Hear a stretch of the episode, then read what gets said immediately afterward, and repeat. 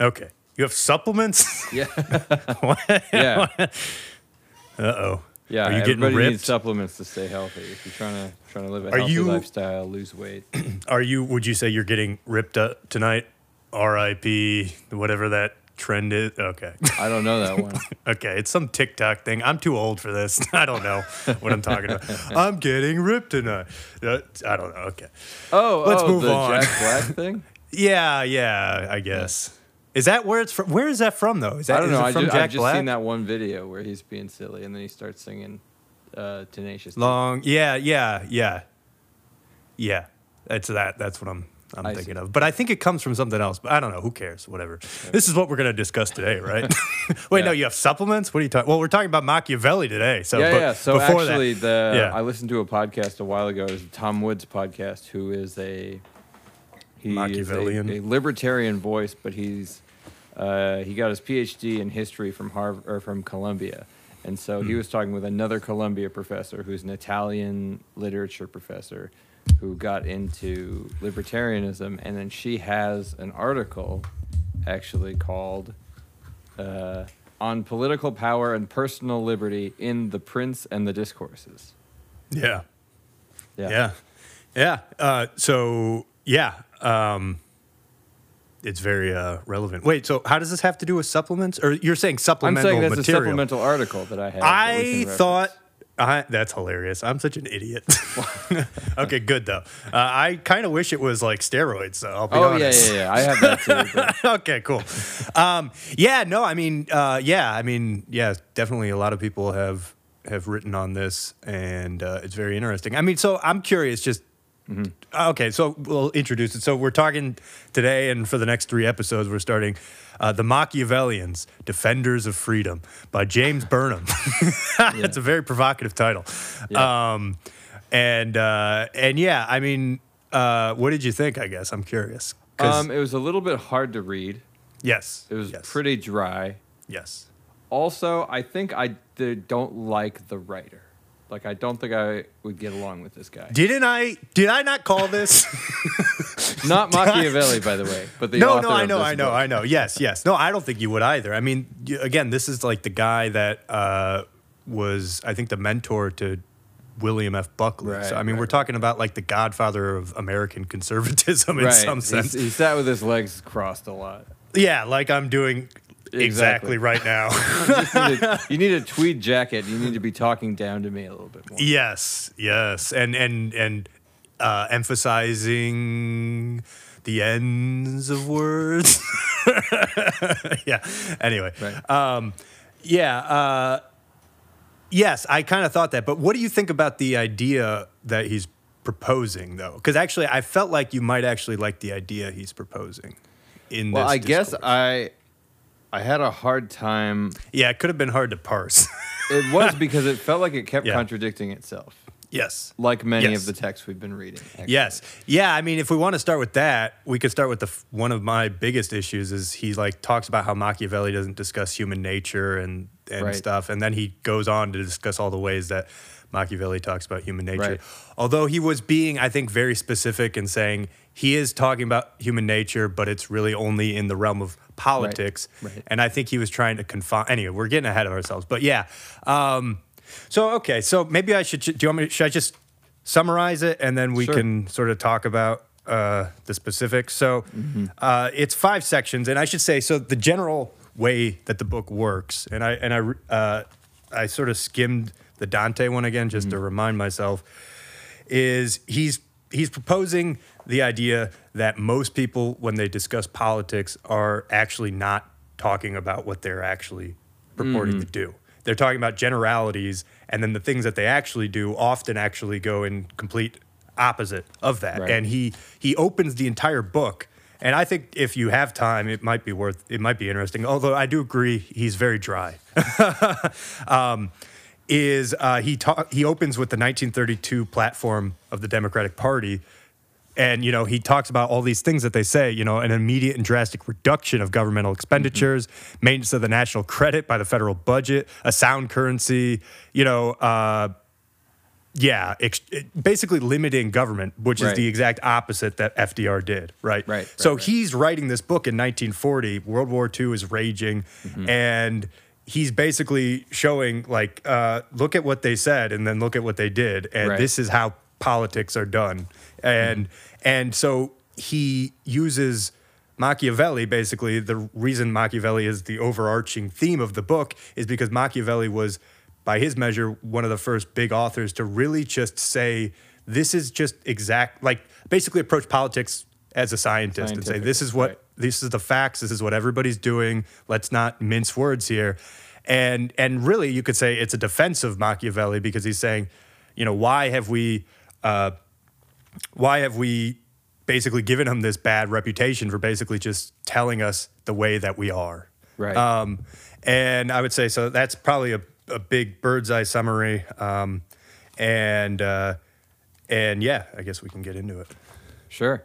So I think broadly, he gives Machiavelli too much credit in a bad way.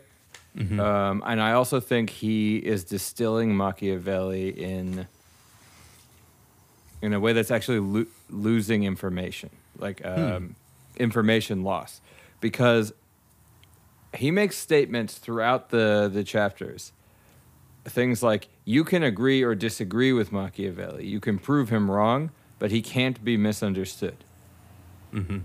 Which is pretty strange to me because my understanding of Machiavelli is he is one of the most disputed figures about what he's even talking about. and Yeah. when I read Machiavelli, like this, the the passages, there's tons of like long quotes and passages from Machiavelli's writing in here. They are not eminently clear what they mean to me. I several of them I had to read four or five times just to get an idea. Mm-hmm. Part of it is in translation, it's older language, but every time I've read Machiavelli, like I've, I've started reading The Prince multiple times, and it's not abundantly clear what Machiavelli's position is to me. Right. Uh, and that's where I think it is that he's being very specific in that he's just talking about that Machiavelli is he's being clear and that he's not talking about any principles or any like overt generalities about the way like ideal idealist. He's not being an idealist. He's not being Right. a utopian. He's, He's, not being so he- utopian. I think I, I agree with you. He's saying he's not being an idealist, and I do appreciate that the author does kind of jab at that statement a little bit, Mm-hmm. because of course, operating on a purely scientific basis is a is an ideal, mm-hmm. And Yes. so that is its own principle Right. that you could be trying to uphold, and the author does make note of that. Yeah, no, and I think that's a good point. But uh, so yeah, I mean, it's interesting because I actually got the feeling that by, by the end of it, I'm curious if you got this feeling that Machiavelli, to your point about maybe not actually being clear about what he wanted, the author James Burnham says Right. that Machiavelli's ideal government was a republic. Right. Um, and I think that's also interesting because that's essentially what the U.S. you know made, and and, Right. and a mixed government being the best is what he was saying, you know, Right. uh, which is what the U.S. definitely does, um, or at least aspired to. we can Right. debate that another day. I mean, I think it is a mixed government for sure. So, so the interesting thing though is, um, I actually feel like Machiavelli secretly might be an anarchist. yes. Well, Yeah. this is what Did the you feel- libertarians have to say about him. Oh, so they think that too. Okay, great. Yeah, yeah, Rothbard writes about him. okay, so me and Rothbard agree. and and actually the, that that that Italian studies professor that I was t- talking about, she Mm-hmm. teaches a course on Machiavelli, and she begins the course by having her students read Anatomy of the State. Yeah, yeah. Because, uh, yeah, I mean, yeah, because, I mean, at the end, right, he starts talking about what is Machiavelli's real sort of. I said he doesn't have any ideals, but he sort of has one, I guess you could say, if there is one, and it's the ideal of liberty. Right. Uh, and I thought you would like this quote. Uh, if I could find it quickly. Uh, uh, um, that. Oh, yes. If you think otherwise, uh, wait. Oh, yeah. Okay. So this is at the end of chapter four. Uh, you know, it's basically talking about the Duke of Athens, Machiavelli's talking about on, from the history of Florence, comes in and takes over Florence. And this is supposed to show that even if you use uh, all of the force that you can, if you don't have the will of the people, you'll never basically be Right. able to take, uh, you'll never be able to take the will of the people that are uh, people that idealize liberty because it'll always fight you. And so, so it ends with if you think otherwise, you deceive yourself. For to people that have lived free, every link is a load and every bond is a burden. What do you think of that? Yeah. is that I wish there were more people like that. yeah. but anyway, this is, I think, one of the reasons why I wanted to sort of talk about this after the anarchy ep- mm-hmm. episode, because it was just making me think like there's actually a lot of interesting anarchistic principles in Machiavellianism, uh, you could say, or in Machiavelli's sort of writings, I guess. And then, but then also this book, as we'll get to, goes into some interesting things that like I was getting at, where there's like, what are some natural tendencies it feels like that we go Right, right. that we go towards, and so he gets at that later. But yeah, um, yeah, So I, yeah, uh, an interesting since since we're on the mixed government Mm-hmm. Uh, an interesting sort of one of the contradictions that I found when I was reading it is it talks at the beginning about how Machiavelli was completely against middle way ideas. So Mm-hmm. compromises make things worse for everybody, and uh, extremism is a much better policy. Mm-hmm. Going f- going completely extreme into whatever it is that you are trying to achieve. And then what's interesting is the idea of a mixed government to me is like the most middle way thing yeah, of all time. yes, but that was this is where I think it's getting a little bit different because in in that Right. sense they were talking about well. I do see. I actually had that same thought, so I won't say I disagree. But let me try to parse it out because Mm-hmm. Right. I do feel like they are talking about they're they're two because in the case of the extreme example, he was talking about how he believes there's really only two ways to get a population under your control. It's basically you either completely uh, the carrot or the stick. Basically, you Right. You give them things to make them. I think love that you. was in the middle though, right? It's like right up top he's talking about the middle he actually uses the term the middle way. Well, yeah, he says the middle way is the way that you end up taking and it will get you in trouble. And it's the and the way like the Romans did it is they either Right. went in and they completely like got Oh, rid yes, of yes, yes. the Yep. people that would be an issue and they just like killed them or or Mm-hmm. dispersed their families and like destroyed their homes and just sent Right. them adrift or they would uh, take in the people that seemed like they were going to be obedient and like you know really just get them like citizenship and and stuff like that. Yeah. Um, but if you try like a, a middle ground approach, you'll end up with some people that you know are just upset still, and Mm-hmm. uh, and then other people, you know. So, but I agree. I mean, it's it's you know, and and you know, getting to that big contradiction of um, that I felt like he was making when he was talking later, and I think four about uh, chapter four, but I don't recall exactly. Um, about like how psychology, uh, you know, he was basically talking about psychology and mm-hmm. how psychology and politics can't be uh, they're they're connected but they're not as directly connected as he thinks people think Right. are. Mm-hmm. And and also he even like came out and said that they're not i would say before that. And then he kind of hedged his his statement and said actually okay there's some psychology that's that is going to p- play a role in politics but we just don't have a good theory a complete enough psychological theory so that's Right. i think where he sort of hedges, and that's where I, I think where he might hedge in other ways too, is that he does, I agree, it's a bad style of writing. He comes out and he basically says like a statement and then he basically Right. contradicts it, but he sort of works it into a little bit more of a refined thing. He's saying, like, for our purposes, we Right. don't know enough about psychology to understand how it's playing a role in politics. Thus, I'm not going to try to look into the minds of men and and and I but again Right. I think he is though which is why I think I disagree I I even wrote the first time I read this book in that section like I think this is a weak argument so um Yeah, I, I agree that he's not cogent on everything. Um, I mean, I think actually where I have the biggest problem is when he makes much stronger statements. Things like uh, uh, his statement that uh, you know it's it's eminently clear that men don't have the desire to be peaceful as their their primary goal, or something like that, or that all men don't desire to be peaceful. And yes, yes, to me, the the way he's making the statement is sort of a statement of nature, mm-hmm. and I I think the problem is I, I agree at, at at its face that not everybody is pursuing peace, probably, but I think that there's the this other thing about how almost everybody is pursuing what they uh, believe to be good in some way, or at Right. least good for them right. and most people don't believe that they're a bad guy.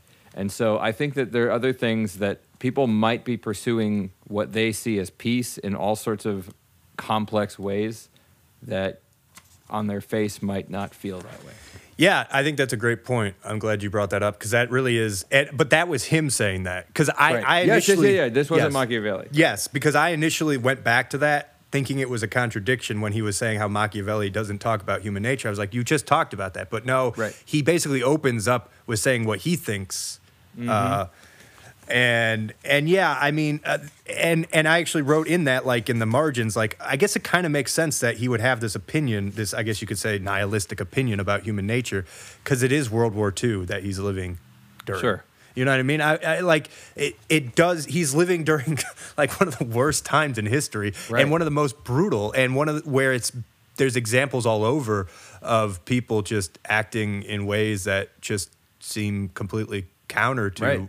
uh, uh, uh, yeah, a principle. But but even if you take even if you take like uh, F- FDR's perspective or something, I don't know if this is actually what he was thinking, but I would say that most Americans who've taken sort of general U.S. history believe that the U.S.'s involvement in World War II was about achieving peace. So like, at, a- you know, yeah, but I'm talking about Hitler Hiroshima and. Nagasaki, firebombing Yeah. of Dresden, invasion Yeah. of France, all that stuff. Right. Like on their face, the least peaceful things you could possibly be doing. Yes, yes, But I mean, in in a lot of people's minds, that was what made peace. Mm-hmm. right, yes. Um, Well, and- actually, ultimately, I agree. I agree at the base with the statement. I don't think that most people's primary goal is peace around the world. I just think that it, people's goals are a much more complex landscape, and making an offhand comment like it's obviously not. To me, there's nothing obvious about it. Yeah. Yeah. Um, yeah, it's interesting because it's like, I think that on the local level, we prob mm-hmm. nobody probably thinks that they're a villain, but it's very easy for us to lose self awareness and become mm-hmm. villains. Yes. And, Well, and and, and okay. even think that we're doing right within the context of it. It's like you know what I mean. It's like have you ever just seen like people get pulled over that after like they've been obviously just like hit a bunch of cars and they're in complete like I mean obviously this is a very acute example, Right. but there's chronic examples of delusion of this sort. I guess is what I'm mm. getting at, and I think we can create scenarios, and so that's why on the local level, what I'm getting at is that you can think that you're a hero, but on a global level, it's obvious that he, Hitler was not a hero. God, I gotta, I gotta, I gotta bleep that. But I think Hitler thinks he's a hero. That's what I'm saying. Yes, from on I his think local I think level. that people who get pulled over for drunk driving and stuff. Those a lot of those No, people. no, but do you get what I'm think at the time saying here? It's on the local level you can think you're a hero, but if you just step one like level outside of that, outside of the individual into the observer, it's Mm-hmm. clear how, you know, maybe actually the prerogative that is Right. running most people in the setting of power because this is where he also discusses two types of people the rulers and the ruled and the Mm-hmm. rulers are specifically defined by a propensity for power so that's the thing you've already kind of selected for this group Right. of people that want it and so maybe they do have this extra difference i guess i don't know Right, but if you zoom out and George Bush invades Afghanistan, is that for peace? Maybe. It's for I'm not saying that. I believe that. I'm saying that that could be the perspective you see. No, no, no, but out. his so you could you could zoom out from Hitler and you could be some supporter of his in Germany and be like everything he's doing is for peace. Yes, yes, yes. But this is where I think it's more explicitly the fundamental definition that I think he Mm-hmm. and Machiavelli share is that politics is the study of power among individuals. Politics s- is the study of power. Yes. And and so I mean this is what he says at least. Um, Right, I- right, right. On page thirty-seven, I can't. Right when he does his definitions. Uh huh.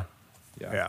Actually, honestly, it might be worth going through, like just reading Yeah, the yeah. first sentence That's a of good these.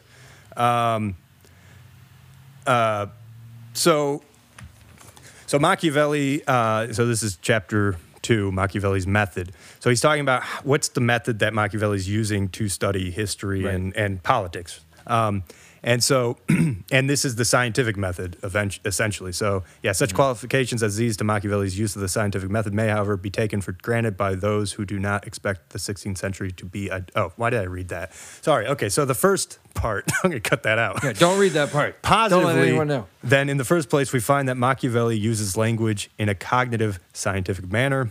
Second, Machiavelli delineates with sufficient clarity the field of politics. Um, third, Machiavelli assembles with some measure of system a large number of facts. Uh, four, Machiavelli is always attempting to correlate sets of facts into generalizations or laws and uh, and that's really it. And so again, this is held in large part to his contemporaries of the day, and and really in more direct comparison to the Dante, because that's who Right, Burnham right. opens with. Who Dante basically was writing a uh, a request to the Holy Roman Emperor of the time to come in and and, and help them uh, basically defend themselves against the Pope. Uh, Right. And and so, but he wasn't he wasn't saying that directly. And so that was sort of Burnham's whole point is that really this is what Dante wanted, but he was sort of putting it into this whole like fanciful like hey look emperor you are the rightful heir of rome. You're the holy roman emperor. The monarchy is the supreme like deity. He was he was doing all of this stuff to try to like build a case but really all he wanted was defense from rome. Right, right, and, and and for florence um, because they were you know so so that's his so that's um, i guess when we talk about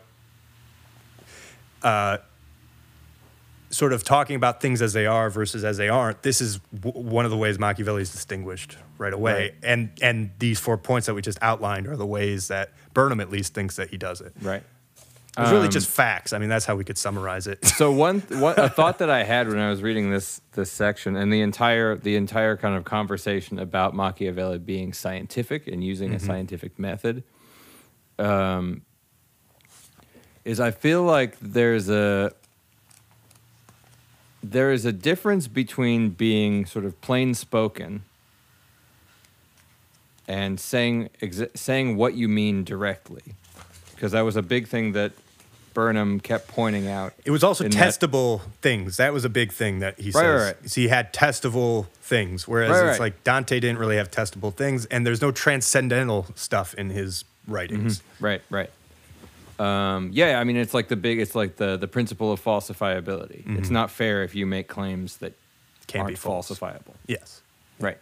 Uh, I completely get that. I think that there's another aspect of it that um, that there's a lot of credit given to uh, for, to Machiavelli for sort of using quote the facts and things like that. And I think when you're discussing things like history and human nature and human action, the idea of facts is very fuzzy. Mm-hmm. And the idea, it, the, the, the idea of data and what to do with that data is very tricky. I mean, Yeah. we see it today because you know you can look at an unemployment number, and what do you do with that number? What is Yeah. that number? Like, what is that number telling The you? postmodernist in you is coming out.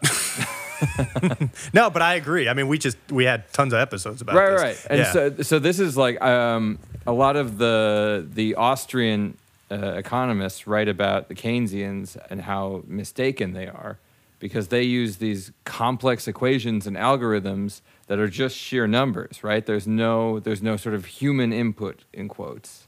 There's no But grounding. they don't know how the algorithms work, and so they spit something out.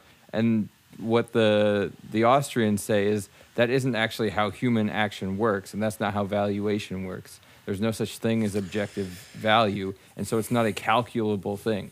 And I think back to our music history course and the statement like there's no such thing as a historical fact. Mm-hmm. And so with with that in mind, the idea of data points gets very difficult and the idea of being scientific is difficult right off the bat.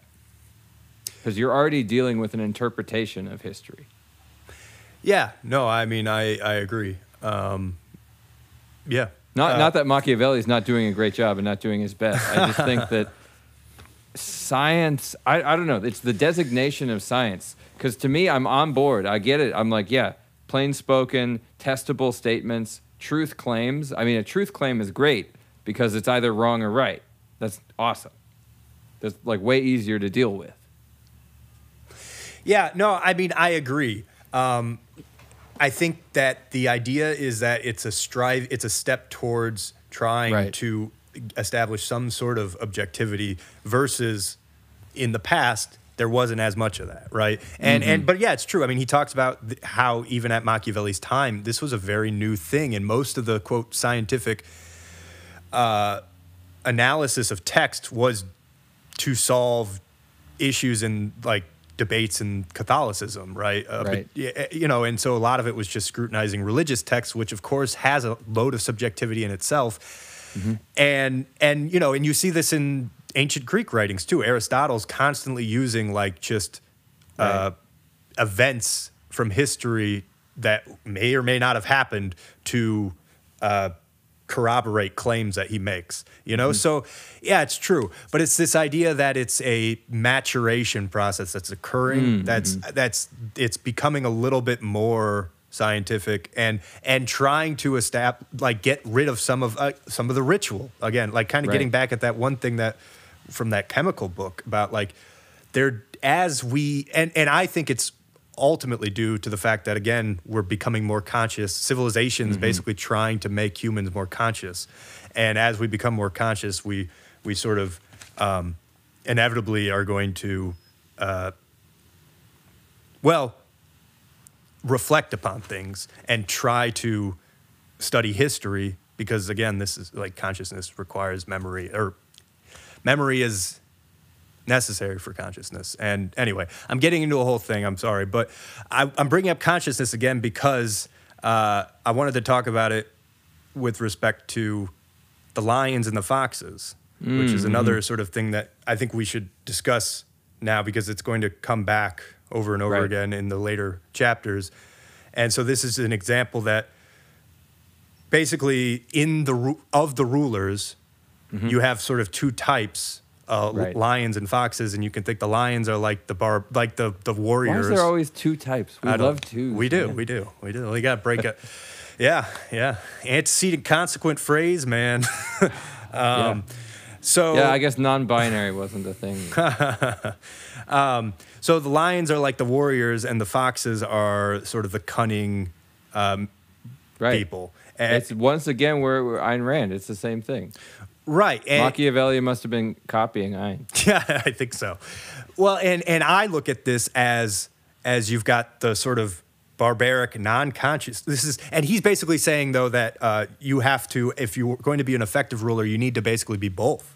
You can't be one or the other, and and and the idea is you have to sometimes be a sleeping machine where you just are a forceful animal and you just are, you know, you you basically use barbaric ways to get people um, under Right. your thumb, or you use cunning and mischievous ways to do it and, and trick them. And so, that, you know, they use various examples.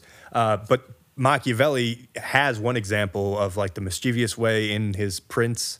Uh, I can't remember eh, from 13th century Florence, and then, um, and then you could probably say the Romans are the best example of, I don't know. Um, but uh, but yeah, that's going to come back and gets refined with the, I guess you could say, the Machiavellians in the future to uh, in an interesting way. We'll we'll get to it. That's Right. actually my favorite chapter, which we'll read. Um, So w- one one thing that uh, actually, so bringing in the Jo Ann Cavallo, the uh, that that professor from Mm-hmm. Right. Columbia, she talks about the the lion and the fox narrative, and that uh, or it's not really narrative, it's a like construction or something like that Mm-hmm. uh, metaphor, but.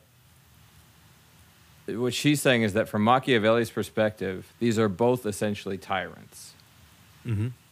both lions and foxes are predators, and all political leaders are predators. uh, sure. Yeah, I guess that is what he's saying. Um, but what's interesting about the way that Machiavelli frames it is it kind of reminds me of the way that economists talk about things. Is and, you know back to the sort of kind of scientific way of approaching it. It seems less about this is the way life should be, but more about if you want this kind of society, you're going to have to be able to do this, this, and this. You're saying that it. He's So, saying like, that if you more? want to be a ruler that's going to be mm-hmm. able to deal with this array of problems, you're going to have to be able to take on a lion role or a fox role or something like that.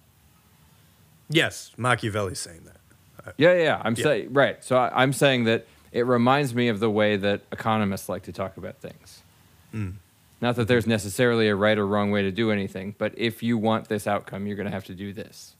Isn't that how everybody talks about things, though? I mean, Um, as- I mean, so there's a way to say that this is the right way to do things, and you should do this. yeah, everybody talks about it like that. Everybody. no, no, no. I'm saying that economists don't do that. They don't say Oh. what you should or shouldn't do. Oh, They say if you want this outcome, do this. oh, if you want I this, see what you're saying. Sorry, Like, sorry. If being if you want to live in a dictatorship, do it this Right. way. If you want Right. to live in a Right. commune, Right. do it that way. Right, right. I see. Um, yeah, I mean, yes, he's basically saying if you want to be an effective leader, you need to do this. Yeah. Right. Um, and, and but that's a little different because he's not saying that there's multiple ways to be an effective leader. I think he is kind of saying that's the only way. Sure. Maybe. Or the only way to be Yeah, the, maybe. the best, like the most long lasting. You know, it's like Yeah. all the other ones, like he said, the lion's going to get caught in the traps and the uh, and the foxes are gonna- get eaten by the wolves. So Right. Um, to be an effective leader, you take on both. And then you Mm-hmm. also, you also, yeah, because it's like you have to be strong, ha- be able to commit fraud. And what was the last thing? there was, Right. these are like the three things that you have to do if you're a leader. Yeah.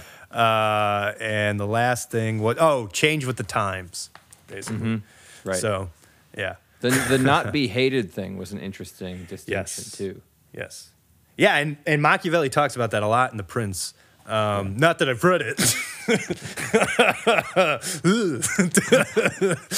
Is that is that a book you're not supposed to have read? well, it's just all the despots read it. I mean, that was the whole. I mean, that's the that's the whole thing that. He's, oh yeah, I mean that's the funny thing. Mussolini wrote right. the prelude. exactly, exactly. Yeah, I mean that's the point he's making I mean, in the actually, last. when I first started reading the chapter and it's Yeah. Mm-hmm. talking about his like unified Italian state, I was like, oh, I get it. yes, exactly. Here yeah, we yeah, go. yeah. Well, and you know what though? Getting back to that point though, that is sort of again one of the reasons I feel like an anarcho-capitalist state would be hard to uh-huh. maintain indefinitely. Well, I mean, yeah, calling it an anarcho-capitalist state, you're already whatever region where it Yeah, exists, smatterings of locations. It just makes me think of that the the scene from the Holy Grail. yeah, I know. We're in an anarcho syndicalist commune.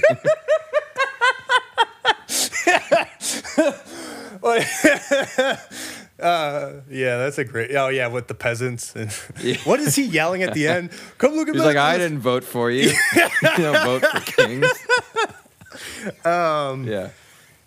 Yeah, yeah. Uh, but I mean, this is he's in the in the last chapter though. I mean, Yeah. I do feel like he's sort of um, trying to get uh, at that point though about his reputation and that um, Yeah. yeah sorry Um, Well, it seems like everybody takes Machiavelli for themselves in a way. well again, I would say everybody does that with everybody. Well, not everybody, but but at least the libertarians and then the oh, I see what you mean. Yes, yes, yes. The like they read into it what they want, which is part of where I was starting by saying I don't think that Machiavelli is so clear. Yeah, no, I, I, well, so again, relatively clear. That's the big thing, right? That's the big thing. He's relatively clear compared to a lot of people of his time. Sure. I mean, so like, yeah, yeah, maybe compared to people of his time. I think I think that's that's a good Yeah, that's a good and he actually Burnham starts off talking about that, being like, guys, keep your expectations tempered a little bit. I mean, we're talking about somebody who's writing 500 years ago, didn't Yeah. have nearly as much information. no, I mean, he does say that. yeah, yeah, well, because like your the description you put of the last podcast Yeah. about the anatomy of the state, I think you summed it up perfectly. I think could uh, could Rothbard have been any clearer? Would you say state equals bad? oh, yeah. Thank you. Oh, yeah. Did I do a good summary? that was good. Okay, cool. That's good. Yeah. Oh, dude, I love. I like that you did the two equals too. It was nice. Yeah, yeah. Well, it's very mathematical. Right, Um, exactly. Uh, yeah. Yeah, Python will know what you mean. Exactly. Um, did uh did I did you see that comment? No, you did because you responded to it. Yeah, I've been stalking your post on Reddit because I'm just what? Yeah, somebody commented on the Rothbard one. It was like, "Are you going to talk about like the what was it like the Rothbard sex something or other?" And then you're like, "Haha, no, not on this one." like, anyway, it was funny though. It, does seem like I, I, I said that and then I thought I've been like, oh, we did. You just have to listen to the episode. well, I don't even know like what are they talking about? Was that I have no clue. Yeah. I have no idea. Um, uh, that person commented on something else too, kind of weird. So Oh yeah. I didn't Okay. take it that seriously. Yeah, that's funny. Well, that's good. We've have our first troll. That means we've made we're starting to make it. As soon as you start to get starting to trolled. yeah. Yeah. I mean, it's true, you know, because if you're just uh, living in obscurity, that means you're just you're not reaching anybody. Right, right. Um, Well, yeah. I sorry. I still have. Yeah, we. Oh yeah, we, we're good on time. I was like, Oh yeah. Um, Yeah, because there were the okay. So there was there. This is sort of just things that I found funny, not necessarily um, overarching themes.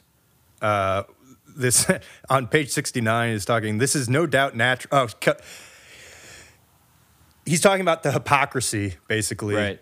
a- in uh, Anglo-Saxon politics, which I think is hilarious. Um, uh, this is no doubt natural because the distinguishing quality of Anglo-Saxon politics has always been hypocrisy, and hypocrisy me, must always be at pains to shy away from the truth. So I just thought that was funny. Um, yeah. and and he's also just musing about like we are i think and not only from the fate of uh, machiavelli's reputation forced to conclude that men do not really want to know about themselves Right. and i think that maybe this actually isn't this is actually kind of a overarching point for me at least i think mm-hmm. that is the reason that we shy away from sort of ever looking too deep into these uh-huh. qualities. And probably for a long time was why we didn't because it's just you know perhaps the full disclosure of what we really are and how we act is too violent a medicine. You know and i think about this with myself as i sort of reflect on death and stuff. It's just mm-hmm. like you know it's just this is the this is and you know they even talk about the knowledge of of in the garden of eden as knowledge is evil and all this stuff there is a part of me that wonders sometimes if like we we did just like go wrong in our nomadic ways in selecting for this hyper aware individual that I think we have. Right.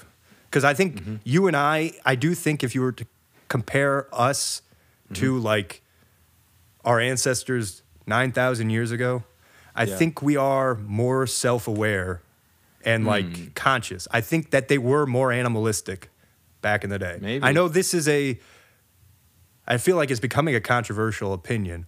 Yeah. But, but I do think that there's a there's an increase in civility and consciousness over the over the past millennia. Civility, Yeah. Yes, I well, hmm, yes, civility. yeah. Mm, yes, indeed. well, certainly an in- Well, what, what is civility? Is civility is consciousness trying to enact order on on yeah Consciousness is trying to enact order on what? on the world. So, like a garden is very civil. Because, yeah, it's a it's an organized. because we've taken it's not a forest. We've we've Right. Mm-hmm. we've imposed order on this little plot of land. Yeah. So somebody somebody's gardening and you go, "How civil of you." Mm-hmm. Right. Yes. I mean, yeah. I mean, like we talked about this. You could say agriculture is the first croppings of civilization. Uh-huh. It's like Nice. you you can't yeah. have a civilization until you sort of, I think, stop and and somewhere and sort of stay. Like I honestly Right. think stopping movement was the first, the the press uh, uh, the antecedent to civilization. We had to stop moving. Okay. I don't know why that matters, but who cares? No, that's funny. I just had a thought, but I should, I'll skip. it. Oh. Well, I don't know. We got time. I feel like we're just rambling now. No, no, no, no, no. oh, it's, bad? Okay. okay, sounds good. You're going to get us canceled? No, uh, it'll be all right. okay. But it, it doesn't matter. Okay, so so so civilization, consciousness, back to that. All right. Yeah. Uh, uh, so I'm interested in, in in trying to to work out some of the definitions because there was a section I don't remember if it was in the third or the the fourth chapter that actually just went through definitions. Mm-hmm. Yes. Because I wonder if he defines politics because that's a word it's used all over the place, and I would I guess I maybe I missed it. I would love if there was actually just a a concise definition of what is meant by that. Yeah, I think he probably does that in the first chapter. In the first, well, because there's a definition section. No, no, no, no, no. I'm talking about this is the second, se- sec- first section, I meant to say, sorry, Oh, okay. of like about Dante. Um, but I think it has to do with the idea of, uh, of power between individuals. Here we go. A note. uh, This is the third chapter. A note on Machiavelli's terminology. Uh, does he say politics in here though? I don't remember him saying politics. He, they talk Right, about that's- commonwealth and, um, yeah. Maybe it is. anyway. So, well, but it might you be an interesting definition of it. Well, I said the study of it. Yes, um, the study of the struggle for power among men. Right. And he does this on So do you see politics, or do you think that they're saying that politics is a study rather than an activity, an action in and of itself? That's where I'm trying to find the the exact quote because I wrote that at the top, at, Mm-hmm. but I think I summarized it, so I need to find exactly where he says it. Um, yeah, a definition is arbitrary, true enough. This is at the end of uh, bottom of page 37, last uh, sentence of the paragraph. Uh, definition is arbitrary, true enough, but Machiavelli's implied definition of the field of politics as the struggle for power is at least insurance against nonsense. So it's an implied definition of the field of politics as the struggle for power. So the struggle for power. Politics is the struggle for power. Yes. Okay. Does that does that check out to you? Does that does that work? Does that apply then to the uses of it? Well, it's interesting because Nietzsche basically thinks life is about this about the struggle of power, the will to power, power. rather. Yeah. Right. I mean, that's basically Nietzsche thinks everything's about just trying to, Right. Uh, yeah, enforce power over things.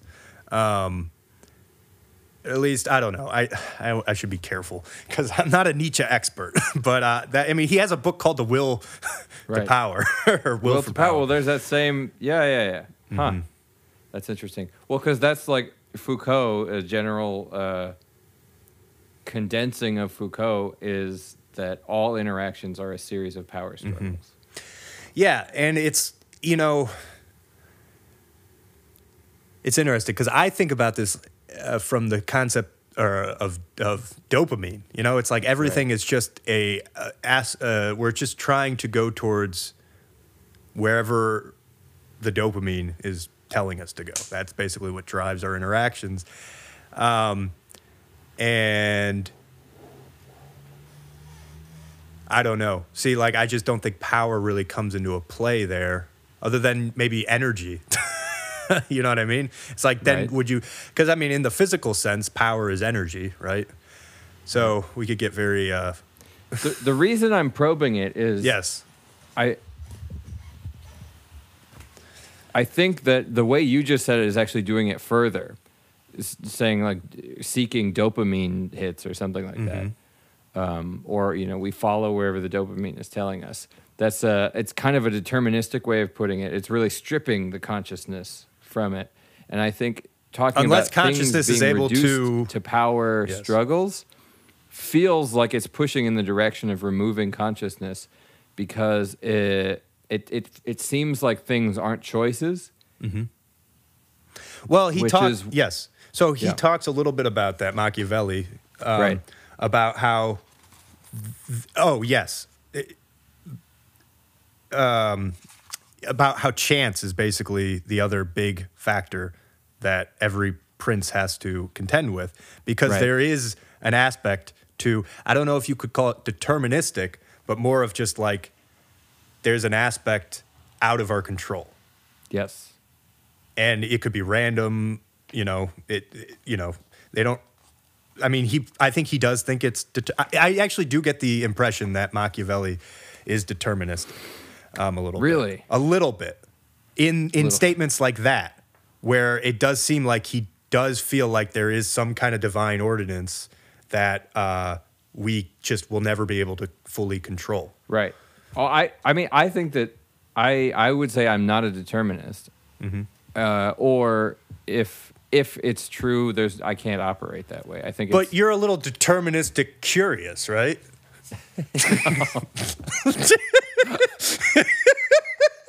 Is that the title? I don't know. That's a bad title. that was a bad title. Yeah. no, probably not. It's funny when you if you can write it like that. Deterministic curious. Yeah. no, if you can convey that that same inflection, you just. Oh yeah. yeah. I don't know. Uh, anyway, um, uh, to me, determinism is the most boring thing ever. Like, okay, if everything is the way it is, why are we talking? yeah. Uh, well, but it, I mean, this is this is the question, though. I mean, it's. I mean, that's that's where I think every depressive goes to. I think every depressive uh, eventually becomes a determinist. Right. In I mean, some my thing is like I, I I detest nihilism. Yeah, I think it's the it it, it makes me so annoyed. It, Well, like it's it is- different from the nihilism, right? It's, it's not a it's not a weariness of I guess humanity. I see determinism as kind of a subset of nihilism. See, I think it's more of a weariness with life. But I guess I could see, yes, there's there's certainly nihilist nihilism in some depressives. Yeah, and pro- maybe all. Okay, I see what you're saying, but I guess I'm trying to say that it's a little bit different in that I feel like depression is just a which depression that leads to suicide rather Mm-hmm. is a uh, which you could say any depression that is taken to its, its, its extreme will. Um, Right. It does feel like it's more of an issue with life itself than with Mm-hmm. humanity. But because we are humanity, maybe you can't really ever separate them. So fair Right. enough. Yeah, I guess that's your Right. point, maybe. Um, but but back to the power thing. Yeah. Um,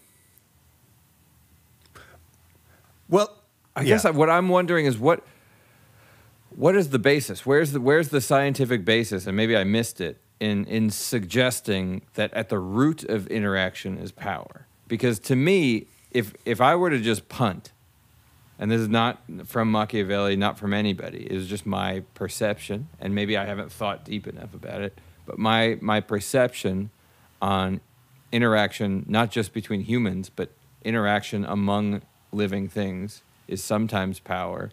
It, it is sometimes uh, happiness. Sometimes it's sexual gratification, which you know people write about what that's for. Um, and is procreation a form of exerting power? I don't know. You could call it that, but to me, there's sort of a range of driving factors. I think it's just getting at the idea that, or at least for me, this is how I think about it, that life is inherently destructive. Is like in it, it, however you get away from it, some sort of destruction is required for life to continue. Uh, you know, Right. of some kind of breakdown, and some organism is going to get digested on some level Right.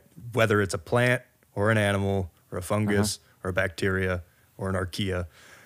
There are things. Right. so, so this but is the, sometimes we do things like go to comedy shows or symphonies, and Yes, yes. That doesn't yes. that doesn't have to do with consuming anything. No, but again, it's if you if you're trying to look at things on the most fundamental level, from the generation of motion, energy is required, and and so that's why it's and we're life is basically motion, and so by that measure, you're always going to require energy. So you're always going Yeah. to require consuming other things from you know yeah, other yeah. beings. I think I think it, that's it's it's divorcing. that- I think that's stripping consciousness again. I would say life is not motion. I don't know what that means. it I mean, I'm not saying li- motion is part of life, but I wouldn't say that life and motion are equivalent. What life is completely static. No, motion is part of life. So life and all the ingredients, motion's going to be in there. But in the same way that eggs do not equal a cake, motion does not equal life. Well, this could be a chicken or the egg thing, I guess. Is what comes first, motion yeah. or life? Right. You know what I mean? Uh, uh, yeah, and we're getting we're getting way off. I'm only just well, maybe we're not. I'm I guess I'm just trying to say um, the reason I'm getting so philosophical, I guess, I guess is because it's a philosophy podcast. For God's sake, I'm allowed to. Um, but also, uh, I agree. When you look at, I mean, I could give you examples. So uh, you okay in a comedy show? Uh, Let's think. Where's the power being exerted there? Well, you're paying money and requiring somebody to do something for you. I You're guess not requiring them.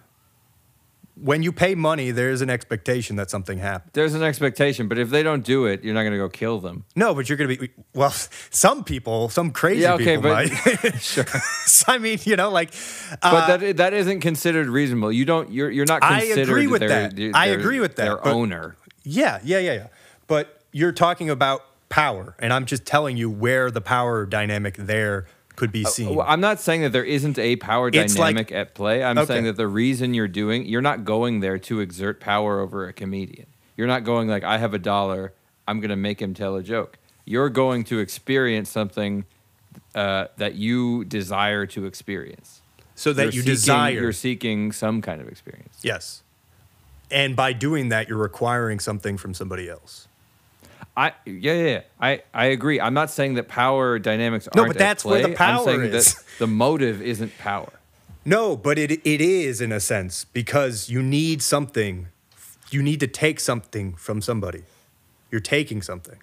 And so I guess that's where the power is. It's because you're you're exerting So you're going there to take something from somebody. That's why you go to the comedy. show. Yes, yes, as they're taking stuff from you. And the hope is that it's an equivalent. I mean, that's that's where it's Well, that's ho- that's the like anarcho-capitalism thing. Not that it's an equivalent, even that Mm-hmm. it, that there's gain on both sides. sure, sure. But yeah, But at least you know both parties are being uh, are not leaving. You know, but then if it's an equivalent, it's essentially uh, a stalemate of of power. So you've gone to play a weird Yeah. game of chess and tied. Or no, but it does that doesn't. Who cares? I mean, it just because it's a stalemate, just because two negatives I'm saying I don't make buy a positive doesn't mean that negatives don't exist. Um, what's that? Sorry, what did you say? I'm say? saying I don't buy that the reason that you're doing it is to exert power. Yeah, I mean that's fine because I think it just depends on what your philosophical framing Right. is, and I think that's why we see things now, differently here. that in the book, he does make a point that the way that he's describing human uh, sort of nature or interaction with respect to politics is not encompassing all of human activity and all of human nature. I'm starting here because I'm trying to get to politics to see if. C- So I don't buy it with the comedy show. I don't know that I don't buy it with politics. I don't know what the purpose of engaging in politics is. well, what is power to you? I guess maybe we should have started with that. Right. What is power? It's the ability to get people to do what you want. I don't know. Is that it? Um, what is yes? Uh, I guess because there's like power in sort of more of a physics sense, and then there's power in in Yeah. an interaction sense, Right. a consciousness sense. Right. But Um, you could say the one thing that ties the physics and this other sense is energy. That's my Yeah, right. belief, which is which is why I went to that first. Um, right. So power, maybe your your ability, yeah, to get your ability to get people to do what you want, I guess, is is kind of there's probably a more eloquent way of saying it, but probably something like that. Yeah. Yeah, so that and that's why in the comedy show example, you're you have power in your money and you're getting somebody to give you a show and they're in doing the show getting you to give them money. I think maybe on their side, yes. I don't think you're going there with money like I'm going to try and get this person to do a show. The show's already set. But yes, but the idea is if you want to participate and see the show, you need to have money. The difference is if you if you had, if they had a tip jar, You need to have and you put a dollar in, and you were like, if if I put a dollar in, you have to do this joke. That's different. But the the sh- the show doesn't. Your dollar that you put down to get a ticket to the show does nothing. It, Again, you're not I- exerting power over the comedian. You are, it's just getting canceled out. It's a theatrical power, I guess you could say, but it is a power nonetheless. That's the point. Because but they- if it didn't get canceled out, but if, well, it would if you paid less. But if you paid less, you just can't go in. Right. So it would change. It wouldn't exist. Their show. Oh, I get it. If you're the only audience member, I or guess. or if you didn't see it, it changed. It didn't exist. that oh, period Oh, of time that would exist where the show happened is no longer that show. It's a different show. It's whatever. It could be the show of the back alley, but it's a different show. right. Okay. I'm sorry. I, you probably hate this argument. I don't Uh, hate it. I don't hate it. I'm just. Uh, I might listen back to this and be like, okay, I completely disagree with with what I'm saying too. This will be interesting to listen back to. I mean, maybe, maybe you don't. I, I do think I'm being a little bit frustrating, so I wouldn't be. I uh, am? No, I am. I think Oh, okay, I'm okay. being frustrating. I don't think so. No? But uh, so with, with but with with politics then, so Hmm. that what we're talking about about this situation where the reason you're going to the comedy show is because you're trying to exercise control over the comedian with your dollar, and they're trying to exercise control over you with their microphone to get you to give them a dollar, Sure. and it's a wash. Uh, so what about with politics? What are you trying to do? Oh, I mean, you're trying to get the ability to dictate the masses. Is everybody trying to do that? Anybody that's trying to rule, yes. anybody that's trying to engage in politics. I guess so.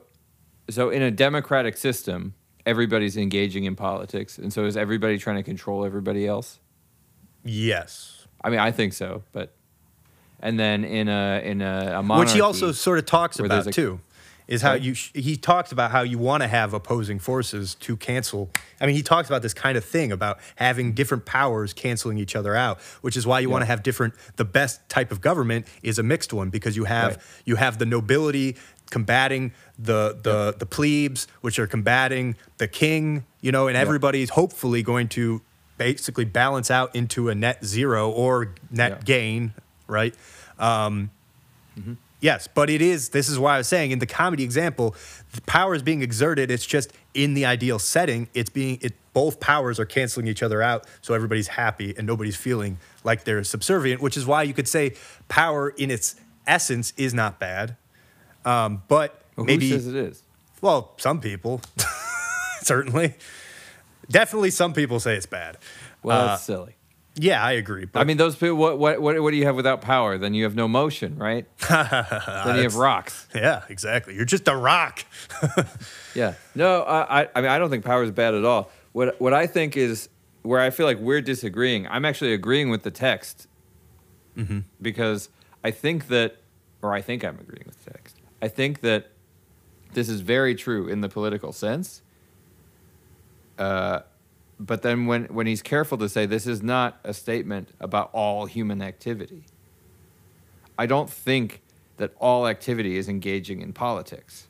And you know, there's there's a there's a common idea now that's popular that the personal is political, that everything is political. I disagree. I do not think that all activity and all interaction is political, especially when we're talking about the you know the the trying the the desire to impose your will on others or impose your will on the masses. I think there are people who operate in that mode where they are always trying to do that. but I don't think all people interact that way. And I was just thinking about a monarchy system. So we were saying the in a democratic system, everybody is kind of trying to impose their will on everybody else. We're sort of all battling each other at the polling booth. Um, in a monarchic system, there's actually most people aren't even engaging in politics. The Mm-hmm. serfs are not trying to enact their will on the king or the lord or anything. No, but they will. This is again what he's saying. It's important to have Well, the a will of the people, happens. right? If and and to the point of the sig that the signio uh, the signori, the person to the duke of uh, of Greece that of Athens that came and took over Florence. You know, he was Uh-huh. basically saying like, be careful because just know like you know if if you are Right. overly uh, tyrannical, you will have uh, rebellion. Right. Right, right. Yeah. So then in that case they are engaging in Yes. uh, trying to impose Because that's power. what- that's I, what I he's- mean I mean in the, in a system where they're not. So let's say things are going along okay or whatever. There's a king and lords and they're all kind of battling with each other and then the serfs down at the bottom don't really give a shit. Um, Yeah. And they're probably not reading in the paper like, "Oh, did you hear what they did with taxes?" Yeah, I mean that's that's what he something like says. I mean, or at least this is what Burnham purports in the beginning too, of like how most people within the in the non-ruling example are Mm-hmm. are happy to just sort of live their lives on their plots of land with Mm-hmm. you know, a, with a degree of liberty, and they'll be okay. But as soon as you start to impose more and more constrictions, that's when you'll start to get uh, that group becoming political. And you'll start to Right. select for, I guess you could say, the sleeping rulers that wouldn't have, you know, gone for it. I mean, people are talking about this kind of stuff now. Of how, you know, it's like, like how, like everything's so crazy and because, like, honestly, you could look at, if we're looking at the U.S., the late stage empire, right? Whatever. Yeah, yeah, but you know, uh, it feels like when there is rampant corruption, that does seem to wake up certain people in, you could say, the plebes, that then Right. arouse to you know cause the new orders. And I mean, you know, and another thing that uh, sort of principle that he discusses, um, that Machiavelli discusses, is this idea that change is also a law. It's like there is no government that will last forever, Right. and that it's constantly you have sort of these cycles of good governments going into tyranny, which then build up into horrible tyrannies, which then descend back into disorder, only to be built back up into great sort of uh, empires. And it's interesting because you could almost look at like Germany, and and and is a great example of that. It's like Germany was just just killing things in terms of like Right. science and and and you know you could say civilization everything and the enlightenment and everything and then um and and then they and then they sort of basically fall into tyranny right but i would say they're kind of building back up but i guess we'll see but you know um Yeah. Yeah, I think so- it's difficult. I think it's difficult with modern examples because nothing in the Western world has has fallen to that degree because it's all still propped up by all the other states around. yeah dresden was bombed pretty bad though you know what i mean Right, right, right. But but Germany never fell in in in the way that I think Machiavelli's describing. i don't know it was partitioned into two by russia and germany you know what i mean it's like by well, uh, by pff, russia and america i'm sorry right, right, right. well sort of russia and germany but you know because the west germany was technically Right, right, right. But it, Right. uh, uh, what I'm saying is, it's kind of like Iraq. It's it's a similar thing. Uh, they they were they were beaten in a war and they were decimated. So it wasn't even that they crumpled they crumbled internally. It wasn't that the system got so well um, no but you would argue that tyrannical that, the people of Germany rose up. That didn't happen at all. Mm-hmm. yes. The, the well, other states around it destroyed it and then No. cradled it. who hung saddam it. who hung saddam What? who hung saddam Oh, oh, oh, oh! You mean you mean that the the the Iraqi people did? yes who Or, hung or the, gaddafi their government or something. who hung gaddafi or you know killed gaddafi rather It's, it's always the Uh, people. Well, who did that was a militant group that the U.S. was funding, I believe. Sure, but you know what I mean. Yeah. And you could argue, sure. Yes, and fair enough. And maybe like I'm not even going to disagree on this level, right? but uh, obviously there are other power sections, but in in at least the overt uh, you know setting, it was the Iraqi people that sort of took Saddam out. what I'm saying is that there's confounding variables. I'm saying that the Machiavelli Yes. situation that he's describing is this kind of neat cycle. And I'm Oh, saying that we don't see that very often because Yes. all of our examples aren't really neat cycles because there's all these external variables changing everything. No, I think the better sort of you could, and uh, sorry to go binary again, but the idea of just that everything's a sine wave, I guess, everything's a wave, and you're going to have peaks and troughs in everything, and civilizations is, no different. That's really how I look at it. So you can look at it in these like complicated ways, or you can just look at it as you're going to have a certain civilization that's going to have a peak, and then inevitably it's going to have a crest, and then inevitably it will start to rise again. Maybe it won't hit that maximum peak, but it will rise again, and then it will probably fall. You know, it's just like everything. So that, which is probably why it's complicated because it's like, yeah, maybe Iraq hasn't risen to whatever peak that it will, but who's to say that in 100 years it won't? And certainly, you know, 3,000 years ago, 4,000 years ago, you know, I mean, ancient Right. Sumer, right? They were the they were the peak. They were the Rome. Um, Right. So so yeah, it depends on the, The, time the scale. question are, we- are they going to be the Rome again? Is this Well, the it's, idea? it's the time scale is the question, and that's I guess my point is it just depends on what time scale you're looking at it as. But I think but not this I- everything has a long enough time scale to have no. multiple. Well, yes. Well, I mean, it depends. I mean, this is why math is so difficult and why finding max peaks is so difficult because it's like Right. there are a lot of local peaks Right, in, right, yeah, in you any can zoom in. It's right Uh-huh. fractal or whatever. Yes. Yeah. Anyway. Yeah. So, yeah. Yeah. I don't know. I don't know. So, what do you think? I mean, well, we can close it up, but like, what do you think of uh, Machiavelli then? So, you don't like James Burnham, but what'd you think of? His, I don't hate him either. I just don't Yeah. think I would get along with him. No, yeah, and no, and I completely agree with you on the dryness of the writing. I mean, I felt like actually reading it the second time it was easier, but I remember the first Yeah. time I read this, I was just like, goodness, like, this is just My ridiculous. My Yeah. goodness, Burnham, Uh, what were you doing? You I mean, taught it- cool. Um, Yeah. he's very he's very hard for me to understand. Maybe that should be the so it- title. it's like it's fun, you know, that cool. they teach him with Rothbard at Columbia. I mean, that's sort of funny, but uh, Mm-hmm. I don't think I get him enough.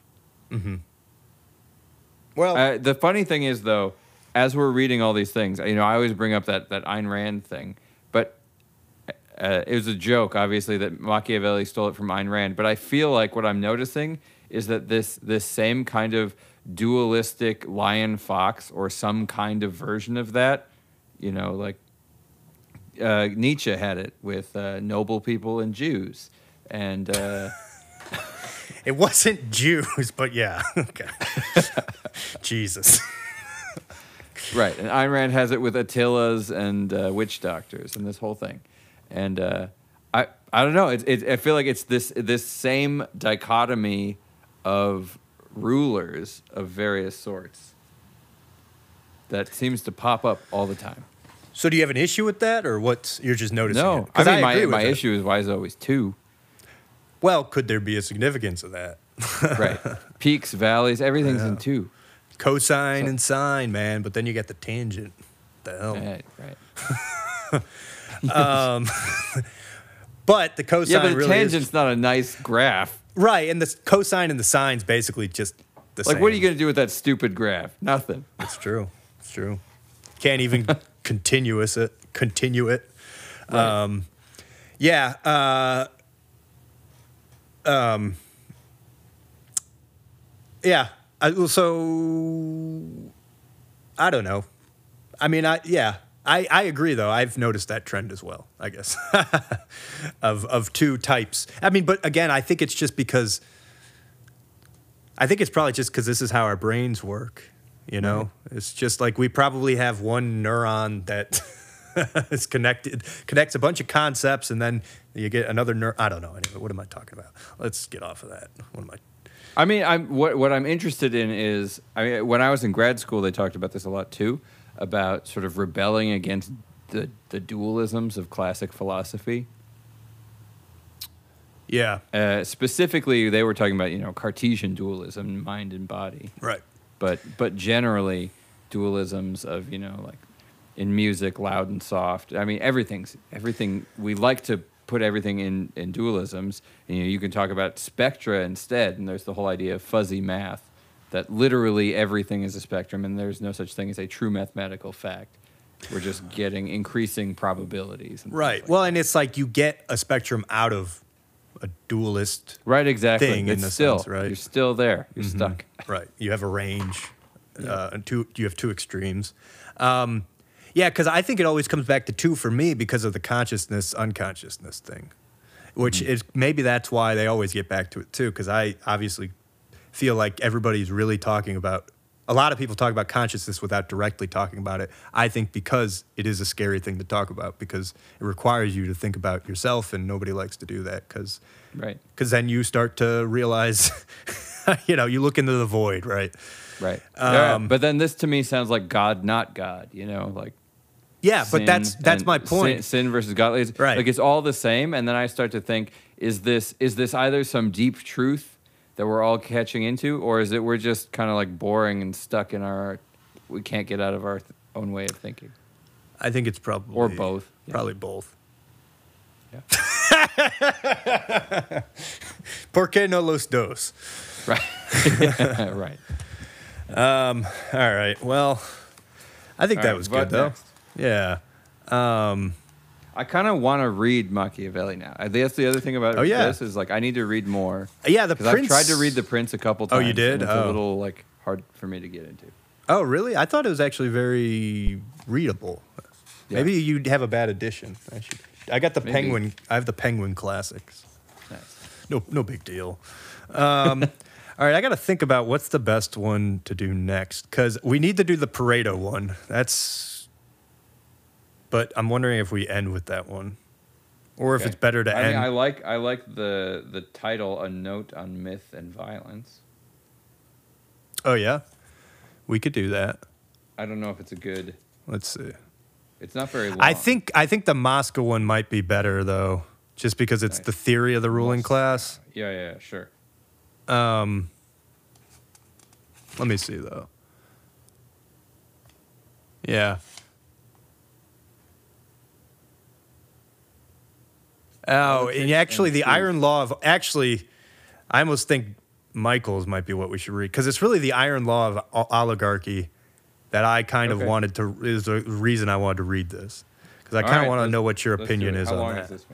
Yeah, sorry. yeah. No, that's okay. I think it's not that's too th- bad. like- it's like 30, 40 pages. Last one was like 60. I'm sorry. yeah, it's okay. I was like going through it. I was like, I know. damn. I know. Sorry. Uh, yeah, because This it's one like looks like it's only like 35 pages. we were gonna do the Dante one, and then I and then I did the I called the Audible. so sorry, and I called it without looking at the at the length. I, as It's I was right. reading it, I was also like, oh, Anthony's probably uh, cursing my name. Yeah, I uh, ripped my shirt. yeah.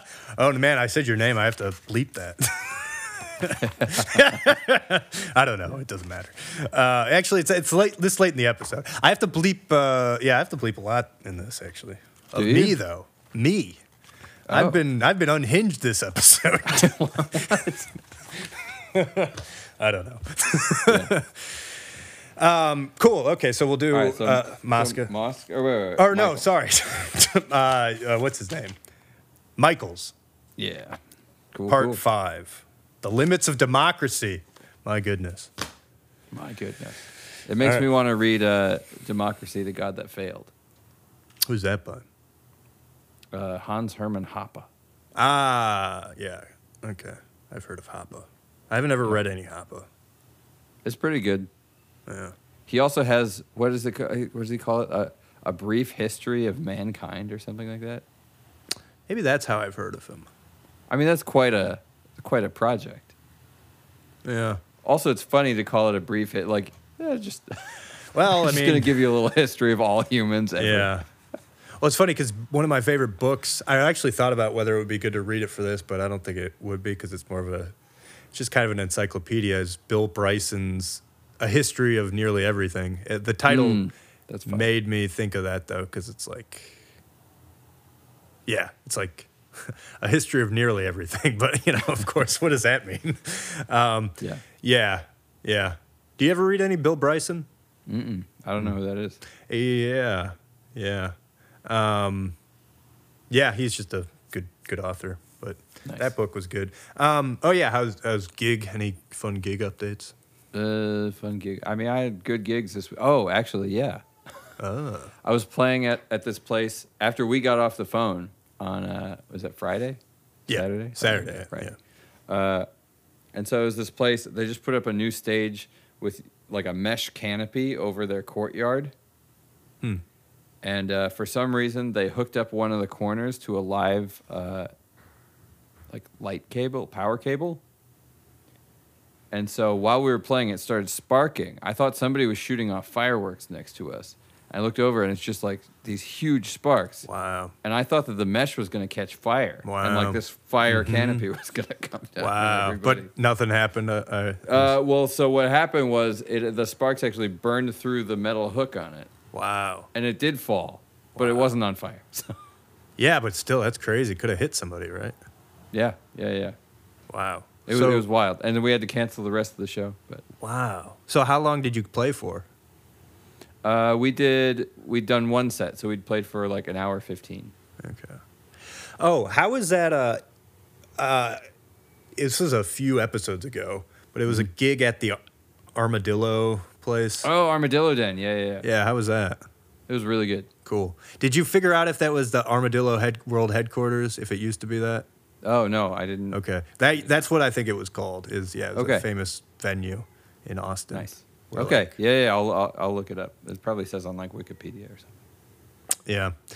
Cool. Well, I think I hear your kid in the background, so maybe I'll let Yeah. you go. maybe I'll let you go, parent. Yeah. All right, all right, all all right. right. All right. Good talking. Goodbye.